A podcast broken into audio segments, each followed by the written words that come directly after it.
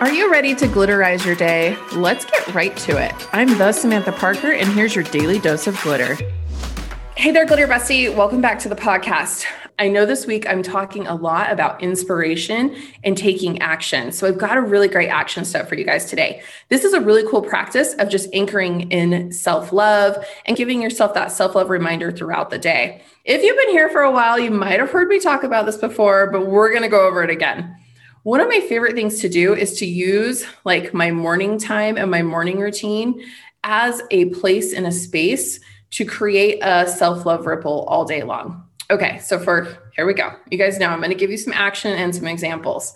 So, what I want you to do is, I want you to take something that you use in the morning. Let's say it's as basic as brushing your teeth, but you know, we're a little extra over here. So, I like to take some of my chill glitter, either like the the cosmic goo or the body butter to do this exercise.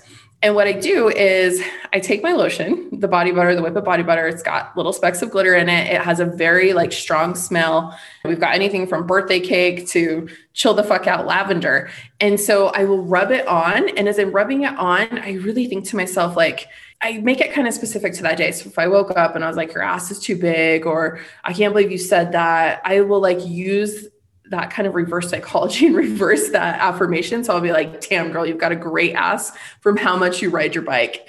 And I'll be like, my ass is amazing. My ass is amazing as I rub that glitter in and that lotion in. And then throughout the day, as I notice that smell, and my favorite thing about it is I see that little speck of glitter, I'll be like, oh my gosh, that's right you got a great ass. So it's just little reminders. And I know that people will sometimes do this with sticky notes where they'll put their affirmations up all over, but I like to do it with, you know, either like a favorite perfume, a lotion, something in my morning routine, something I'm already using and I'm already doing that I can carry throughout the day to just kind of remind me because I know it's easy to get like disheveled and really kind of taken back by the world. So, this is a really awesome action step that you can use to stay inspired, reprogram your thoughts, and keep yourself in that high, like glitter, amazing place.